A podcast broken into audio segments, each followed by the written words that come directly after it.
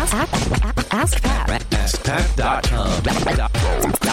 Dot com. AskPat. What's up, everybody? Pat Flynn here, and welcome to episode 781 of Ask Pat. Thank you so much for joining me today. As always, I'm here to help you by answering your online business questions five days a week. All right, now here's today's question from James. Hey Pat, how's it going? James here. Longtime listener, first time asker. Uh, big fan of the SPI community and uh, just getting through Will It Fly on the audiobook side. Uh, really liking everything that you're doing and appreciate it. Um, my question is this as a hybrid entrepreneur at the moment, you know, I have my side hustle going and I still have my full time job. I think um, one fear that people have is that you know they they worry about losing those full time benefits and um, losing that health insurance and vacation time and all that and all the fringe benefits that come along with a steady nine to five job. Um, as an entrepreneur, how do you handle that situation? Is it as simple as just buying your own insurance for yourself and your family, or are there other you know things that are put in place to help you navigate through that? I guess it's just another um, worry that I think entrepreneurs have and uh, don't want to give up necessarily if they're being taken care of by their company. So I was just wondering how you deal with that. Uh, thanks so much. I uh, hope you answered my question. I hope to hear from you soon. Uh, I'll be listening. Thanks. Bye. Hey, James, thanks so much for the question. This is really important and something that I didn't know I had to think about until it was kind of too late. Uh, quick story when my business was taken off after I got let go, I didn't, you know, I was still young. I, did, I didn't know what was going on. Um, didn't even think about health insurance at that point because I didn't think I needed it.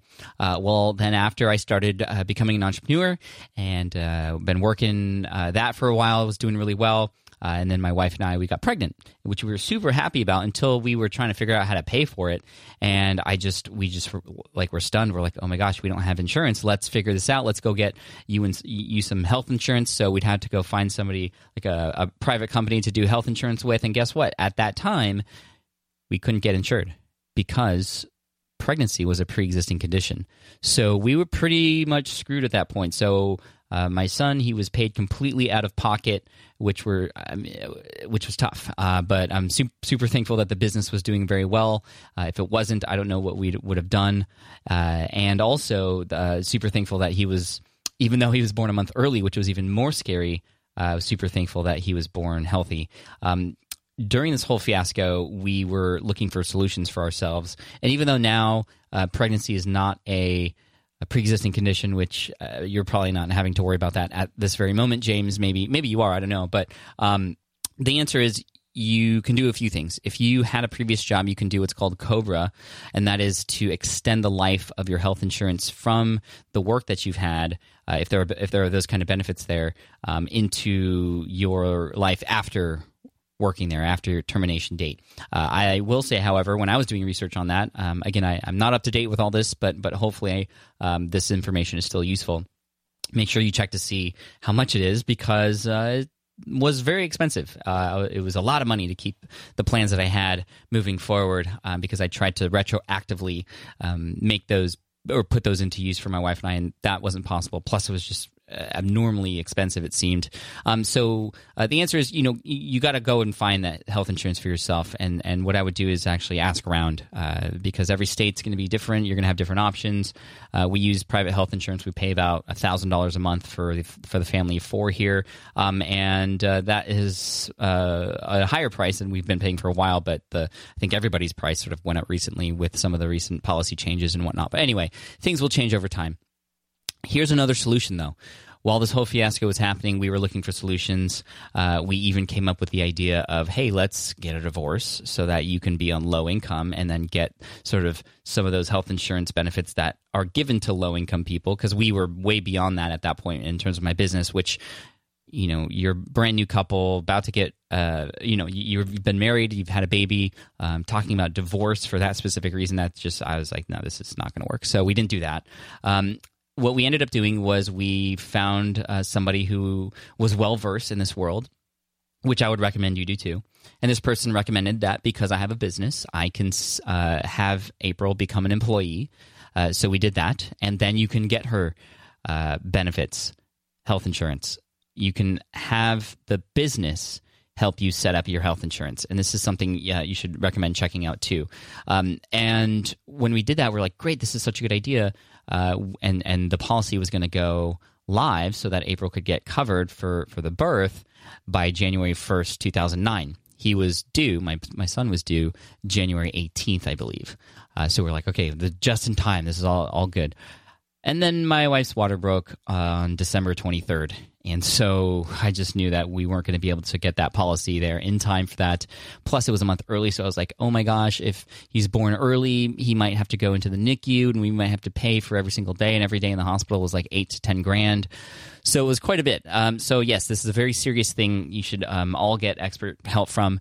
Um, because it is something that, that, that you're going to uh, lose when you move from your workplace to working for yourself. Um, but weigh your options, see what's out there. Um, there's also health saving accounts, HSAs, which work very well too. Uh, so connect with a CPA related to that uh, for more information. Um, but yeah, it, it is definitely something to consider.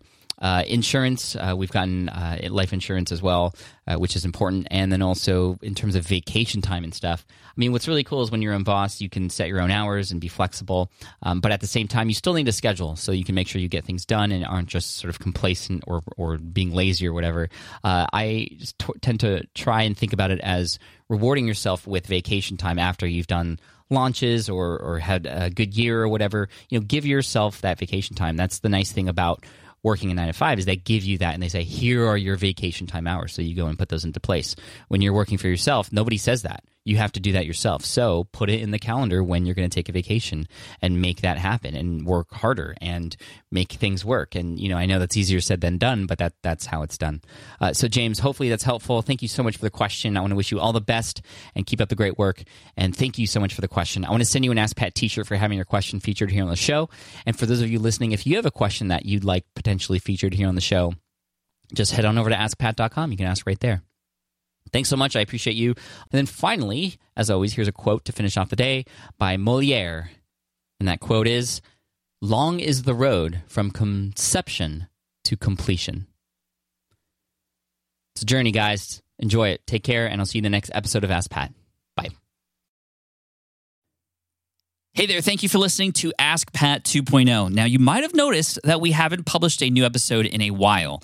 And that is because in 2023, after 1,269 episodes, we decided to sunset the show. For now, at least. In this way, we can focus our energy and efforts on our other podcasts and other projects.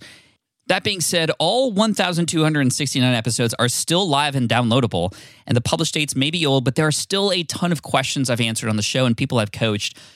Those episodes are just as valuable as they were back then. So you can also visit smartpassiveincome.com slash askpat to dig through the archives. Plus, there's a search tool on the website that lets you search across our podcasts and blog. And of course, the Smart Passive Income podcast is still live and energetic and awesome and publishing twice a week. So make sure you're subscribed there so we can still continue this conversation. And we have some of the foremost experts and thought leaders in entrepreneurship on the show every single week. So you definitely don't want to miss it. Again, check it out. It's the Smart Passive Income podcast. Just find it wherever you're listening to this podcast. You can find it there as well. Thank you again for listening in, and I'll catch you in the next one. Cheers.